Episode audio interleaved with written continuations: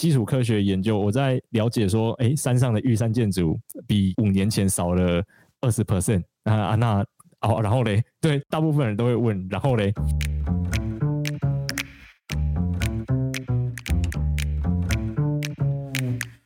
Hello， 欢迎来到山水户外，什么都可以聊的户外平台。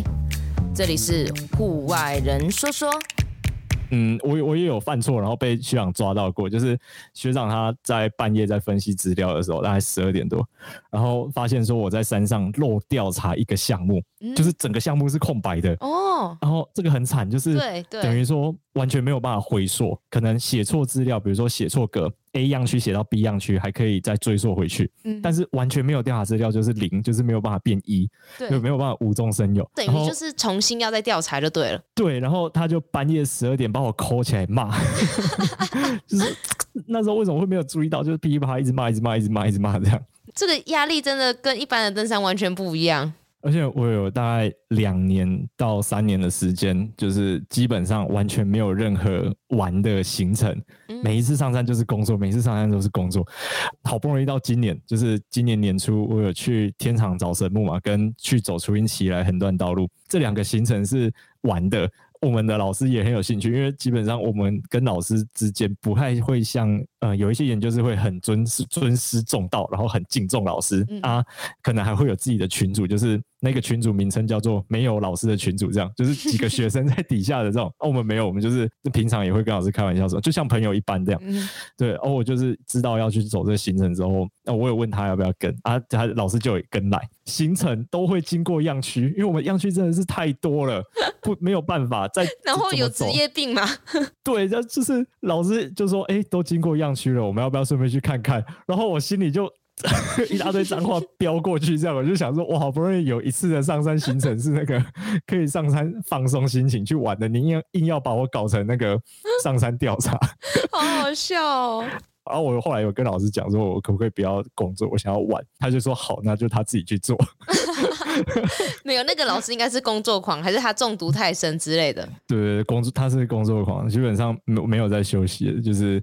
假日什么的也都是在工作，我觉得很可怕。对啊，那你这2次自己去玩跟做调查，你觉得不一样，或者是让你最放松的点，觉得最大的不同是什么？我觉得差别最大的是，如果上山去做调查，我基本上会没什么心情看风景，然后或者是没有什么心情观察路上遇到的一些小东西，我就只是想说 OK， 我要赶快到营地，赶快整理好隔天要调查的装备啊，调查完我就想要赶快回去营地休息，因为要保留体力再去做剩下的工作。然后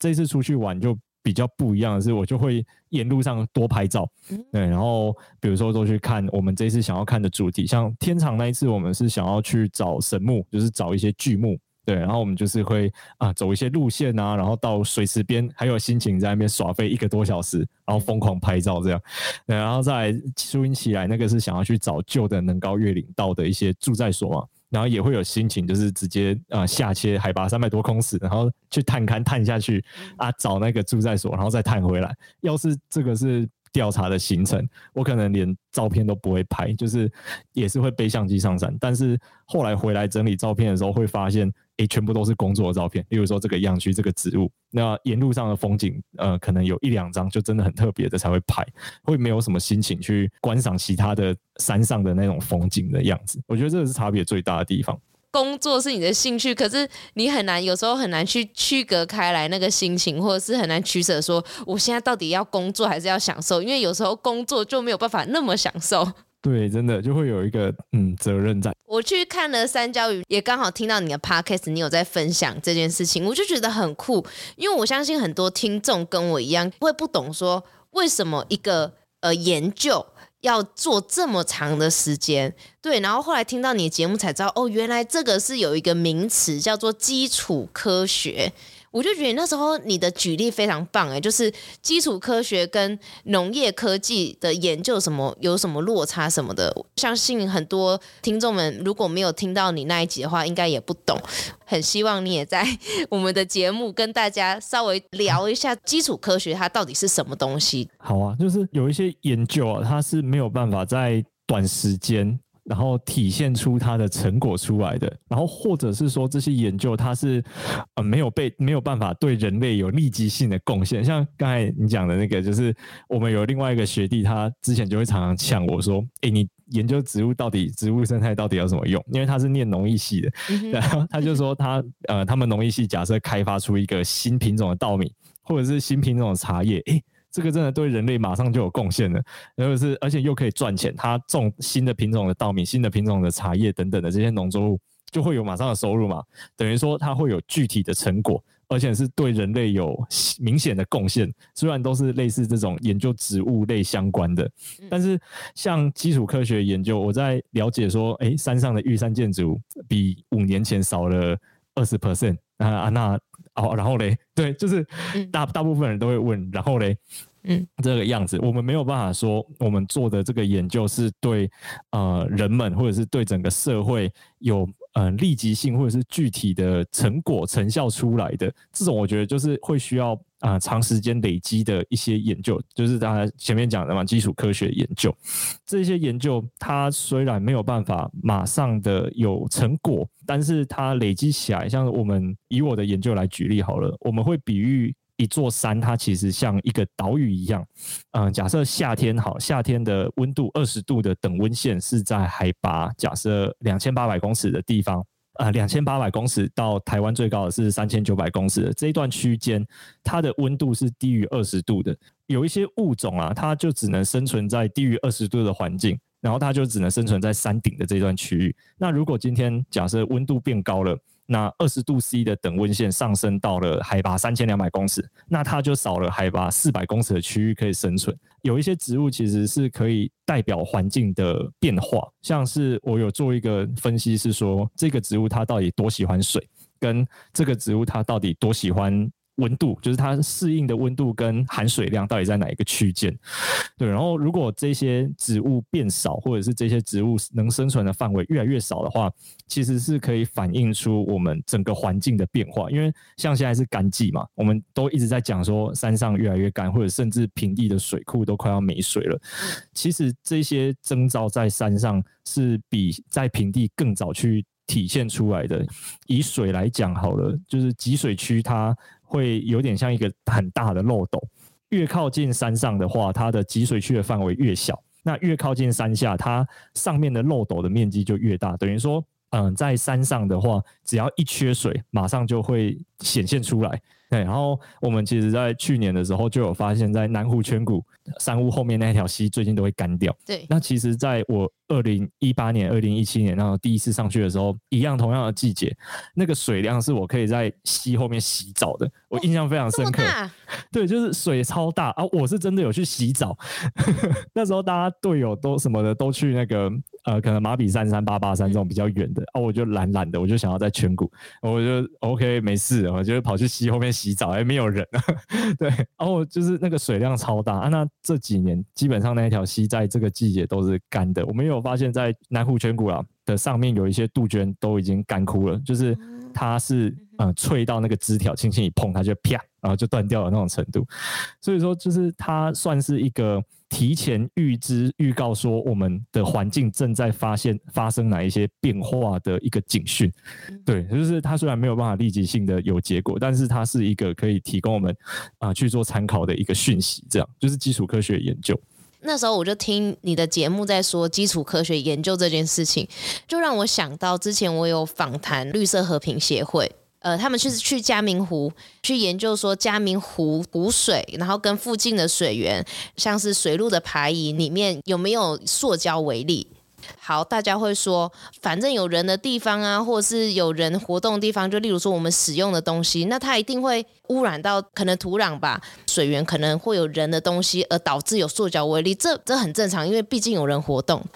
塑胶微粒对于水源里面有，或是排遗里面有，它到底造成我们地球上有什么样的危害吗？可能没有办法立即的去知道。那是不是不能像是碳排量一样，等到有一天碳的排放量大爆炸了，然后我们全世界的人才说哇天哪，这个世界要毁灭了，所以我就觉得你这样的举例让我想到这个事情，而且超直接的，我超喜欢你的举例。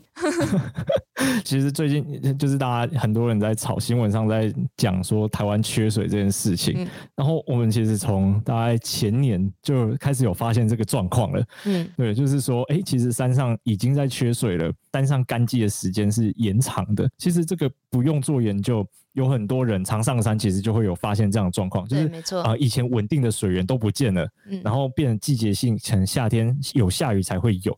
然后这样子的状况其实是可以提供，比如说像讲伟大一点好了，提供我们的那个政府在做一些水资源管理，或者是在做一些政策性的决策的时候是。可以算是一个参考，但是其实大部分人会觉得山上少一个水源多一个水源跟我到底有什么关系，这种样子。 对，大部分会这样想。做基础科学的这些研究员我觉得非常的伟大，因为第一个就是真的没有立即性的产值，所以就变成说可能民众政府他不重视，所以导致可能像是很多人经费就会不足，在进度上或是研究上面就很容易受到影响，就是蛮辛苦的地方。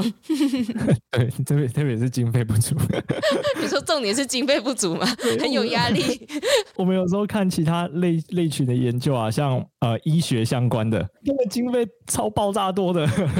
然后之前还会有那种因为我们这些东西就是标案嘛，计划它算也是会上网公开招标。对。然后我们就是之前在跟其他类群的研究者在讨论在聊天的时候，他们的研究经费跟我们比我们都只是他们的零头，真的赚不了钱。然后又很辛苦这样。你有想过怎么样子的做法或是什么样的事件会让民众稍微比较关注到这一块？其实我觉得现在假设登山的这个环境或者是群众里面对环境保护的意识，然后跟对于像我们这种科学研究的态度其实是很好的，就是他们其实也大部分都知道说山上有一群人是在做这类相关的研究，特别是我觉得 MIT 台湾志他这样记录从黑熊来了到山椒也来了，然后甚至还有像找树的人他也有去拍摄影像记录或者是文字然后照片等等的，就是传达出来之后大家会知道说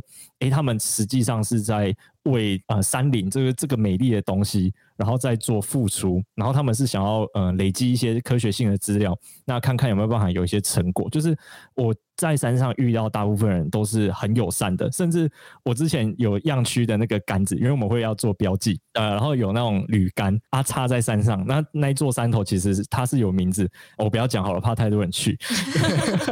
就是它是有名字的，结果有人跑去那座山登顶，它虽然不是百岳但还是会有人去，然后他就看到那个杆子他就觉得很好奇，然后他就把它 po 到那个我忘记是登山通报站还是靠北登山大小事，反正就是 po 到其中一个 Facebook 的社团。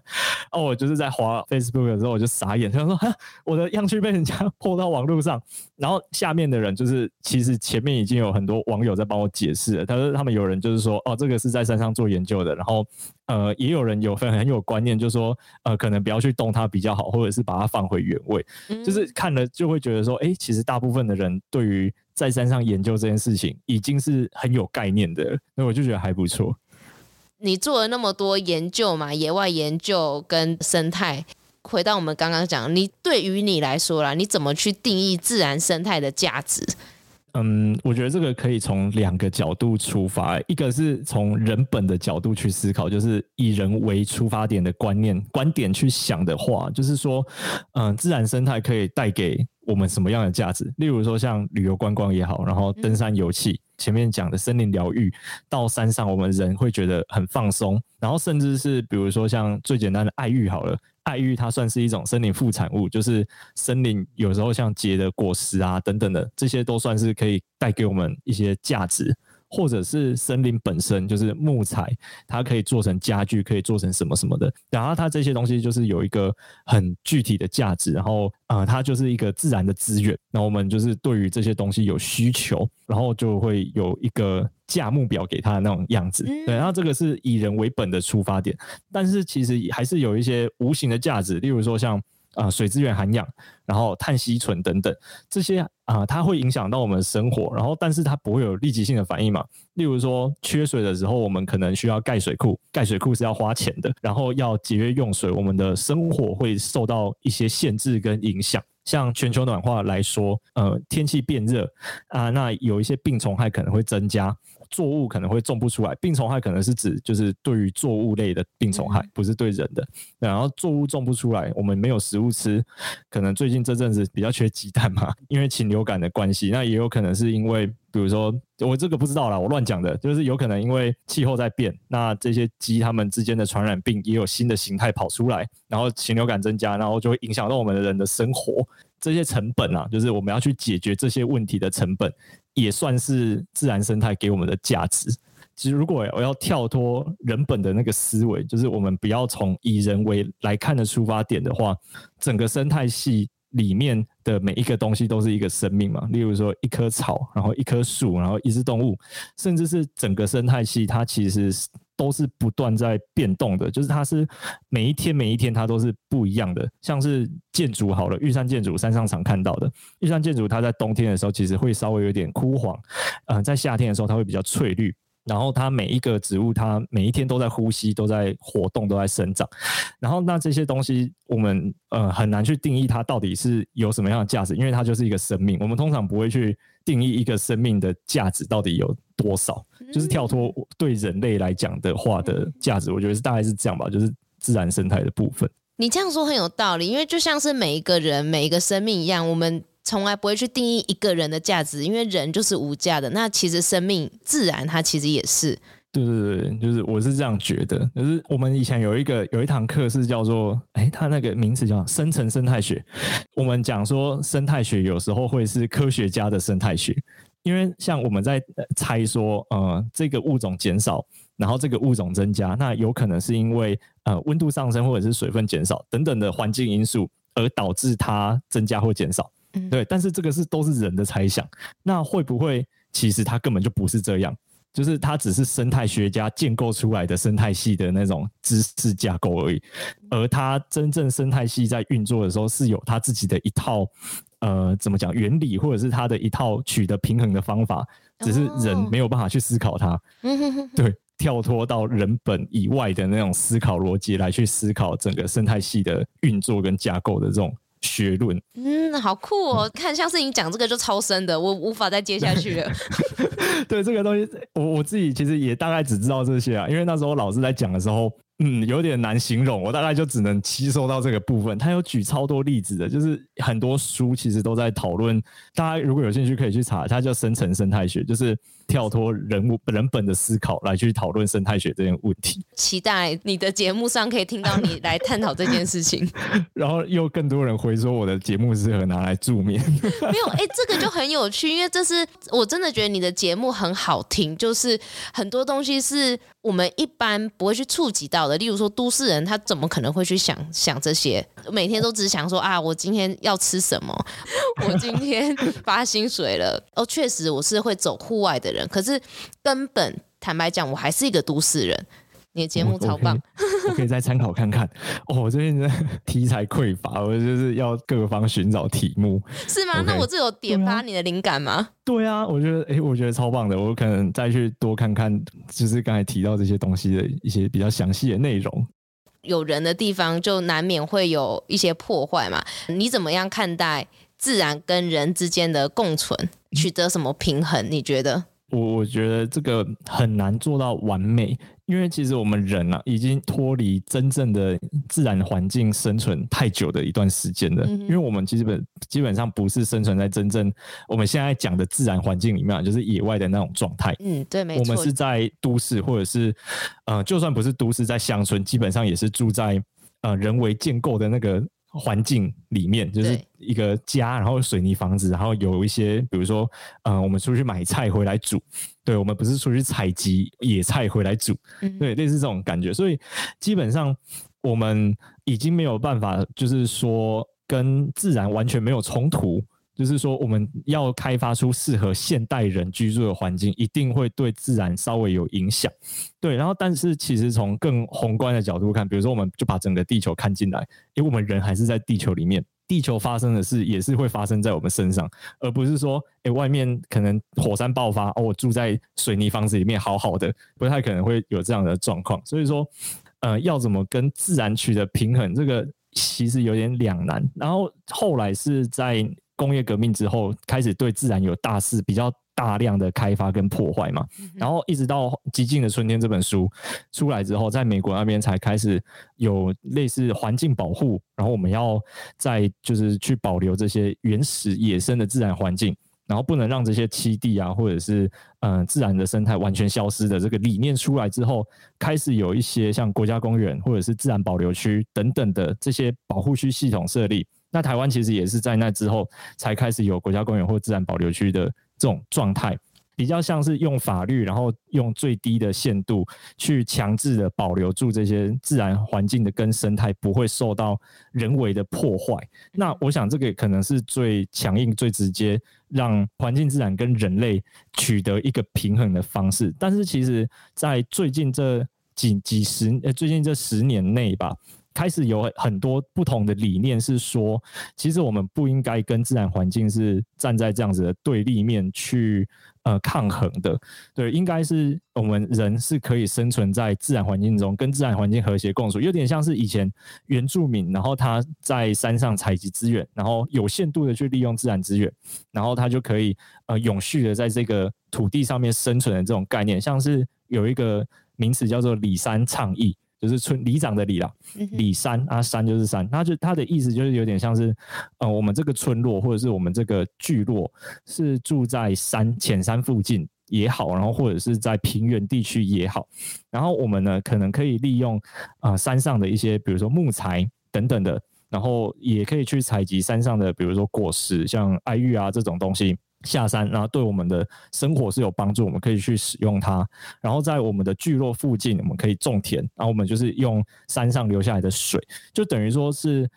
比较跟自然不会有冲突的那种使用自然资源的方式。对，然后像住在海边也是，就是不要去过度捕捞海里面的这些鱼类啊或者是这些资源啊，它就可以比较永续的去发展。但当然这个都只是很理想的状态，因为比如我们现在有工厂有什么有什么，对，它对自然环境是不可能有这种里山倡议的这种概念嘛，因为里山倡议基本上有一点点类似那种低度开发的那种感觉。对对，然后但是它是可以限制住的，就是说有一个限度的，比如说工厂区工业区，那剩下的区域比如说靠近浅山地区，那是不是可以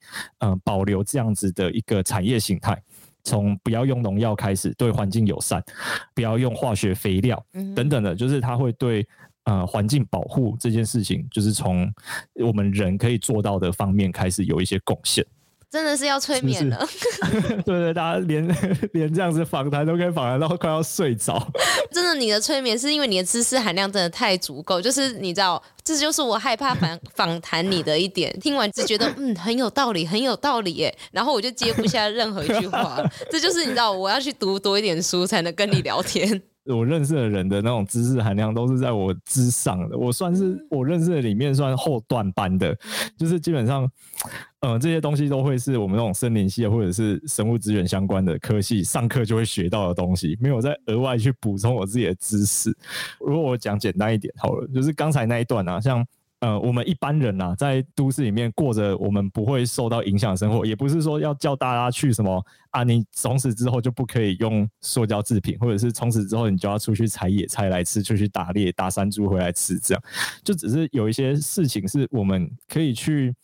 从生活中去实践的，像是比如说选择对环境友善的农作物，那它这个稻米或者是这个蔬菜它就不会使用农药，它就是比较偏有机耕种。其实会使用农药的原因是比如说鼠害或虫害，然后呢这些老鼠或者是昆虫吃了有农药的东西死在田里面啊，像老鹰好了，老鹰就会去吃那些老鼠，然后老鹰就会中毒，这样子的现象屏东那边会很多，他们才会有那个老鹰红豆面包，有听过吗？没听过，就是全联有卖，全联我每次上山都会带。对，就是还有老鹰红豆铜锣烧，就是它会取这个名字，就是因为它是环境友善的，就是等于说它不使用农药，种10分的作物，那可能就是有2分就是给动物吃掉，我收成8分，OK，我还有8分，而不是说我损失了2分，就是他们会去转换这个心态。然后我们就是可以去，比如说在平常在选东西的时候就可以选这些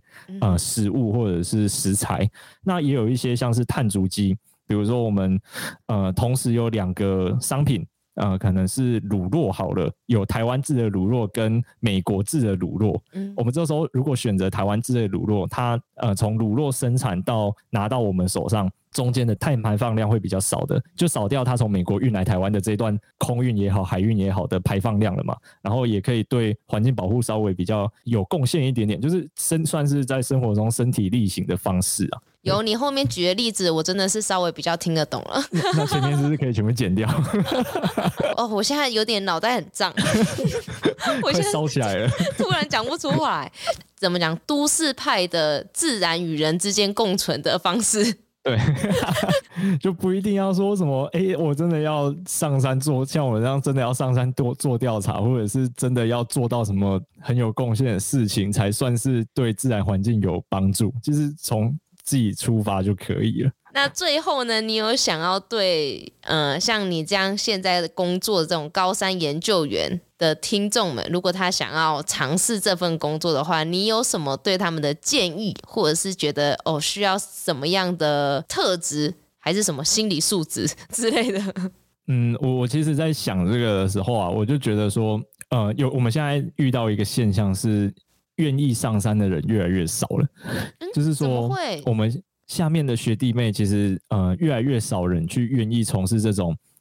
需要上山去收集资料，或者是需要到野外去调查的这类型的研究。例如说像其实森林系可以做的研究超级多，我有一个同学他是在做组织培养，然后他们老师就是在介绍他们研究室的时候很好笑，就会放一个 PowerPoint， 就是说这是一棵笔筒树组织培养出来的小苗，然后下一张 PowerPoint 就是说这个是10万棵笔筒树的小苗，那从这个一棵变到这10万棵需要多久，可能需要3个月，然后再来下一张投影片就是一棵笔筒树的小苗可以卖5块钱，10万棵可以卖50万，他又可以坐在实验室里面去完成，根本就不用去野外吹风淋雨，自己背食物然后走好几天可能还会收不到资料。对，就是可以做的类型的研究太多了，变成说想要去野外做这种真的很刻苦耐劳嘛，也不是，就是比较难收集到资料的这些研究的人相对来说就越来越少。然后我们现在的那个招募标准都是会爬山就好。就是你会爬山吗？ OK 来这样。对，就是没有什么标准。但是如果要真的要做研究的话，就是除了调查收资料之外，要去探究一些科学性的议题的话，我觉得有一些特质，像是要耐得住研究的辛苦。就是我们这样子看起来上山调查很好玩，出去爬山都不用钱。国家公园不是有时候会播那种介绍台湾的自然生态的影片，他播的每一幕我都去过。对，就是会有这种好处但是在这些好处的背后，有可能是像是我一个人在研究室去数化，就是去把那些调查资料从纸本打成电子档，然后可能打到11、2点，打到凌晨都有，然后或者是分析资料分析不出来整整1个月完全没有进度，很挫折，每天去学校就行尸走肉的那种感觉。就是这些辛苦的层面一定会有，在做这种挑战或者是在做这种事情的时候都会有他辛苦的一面，接受有办法去耐得住这些辛苦，就我觉得就可以适合来做这些研究了。不一定要对这个有热情，就是耐得住会爬山就好。对对，通常要不讨厌啊。也是啦，但是如果有办法接受这些之后，在做研究的时候是会有蛮多乐趣的。例如说我可能有一些新的发现，然后或者是我对于自己的技术或能力有突破的时候那个成就感是真的蛮高的，因为前面的挫折感很大，这叫做苦尽甘来。对对对，有点类似这种感觉。从你踏入这个领域，从开始做研究到现在，你觉得你改变最多或成长最多的地方是什么？成长最多的地方是我在面对一些我不会的事情的时候，我会先想办法去把它解决掉，就是我会先去找办法。像前面我们在2月的时候，我们去走初音奇莱横断道路嘛，然后我们是想要用前面讲有地理资讯系统的这个分析，然后去找到以前没有找到的住宅所的位置。我们那时候在群组的时候，我们另外一个同伴就丢了一个讯息，就是请我就是去做分析。然后我看到讯息就傻眼，我想说我没有做过这个分析。然后他可能以为我会做，但是我没有跟他讲说我不会做或者是要怎么做，就我没有马上回他这个，我就是先上网找资料，然后去看看外国有没有人做过一样的研究，通常都有。现在遇到的这个状况啊，就是让我有一个观念，就是说，我遇到一个问题的时候，我不会是整个地球第一个遇到这个问题的人，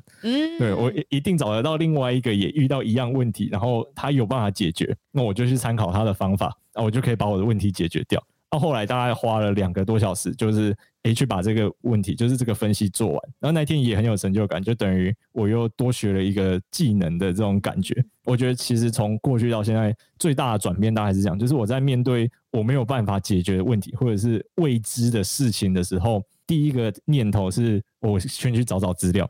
然后如果真的找不到资料或者是找到的方向有点怪怪的，我才去求救，就会跟以前真的很菜然后很大学的时候遇到问题就直接学长不好意思这个我不会，或者是老师这个要怎么做，就是直接会去问的那种心态是完全不一样的。真的很棒耶，而且我觉得你那个观念超好的，全世界不会只有我一个人第一个遇到这样的问题。对，真的就是真的，这我后来真的是有这个发现，在网络上解答大部分我们这个类群最多问题的人是印度人，就是有一个梗图，是他是工程师，因为那以前不是有那个靠北工程师的那种梗图的网站Facebook 的粉专，然后上面就会有之前有看过一个是说学程式学到最后都在看印度人的影片，我觉得他讲的是真的，就是我们在学那个分析的程式的时候，都是印度人会上网教我们怎么解，然后就是会听那个印度腔怎么打，一直讲，对，就真的不会是全世界第一个遇到问题的人。我觉得这观念超棒的，真的要学起来。今天跟你聊这个，我觉得我已经耗费我太多脑力了，CPU 快炸了。感谢你今天拨时间，然后又聊那么多。不会不会，我也很开心，我第一次上别人的节目终于不是我自己一个人在那边自言自语，这个感觉超棒的，一起加油对啊，真的不一定啦，有时候人算不如天算，我之前你说山海你看也只有你发现啊，对不对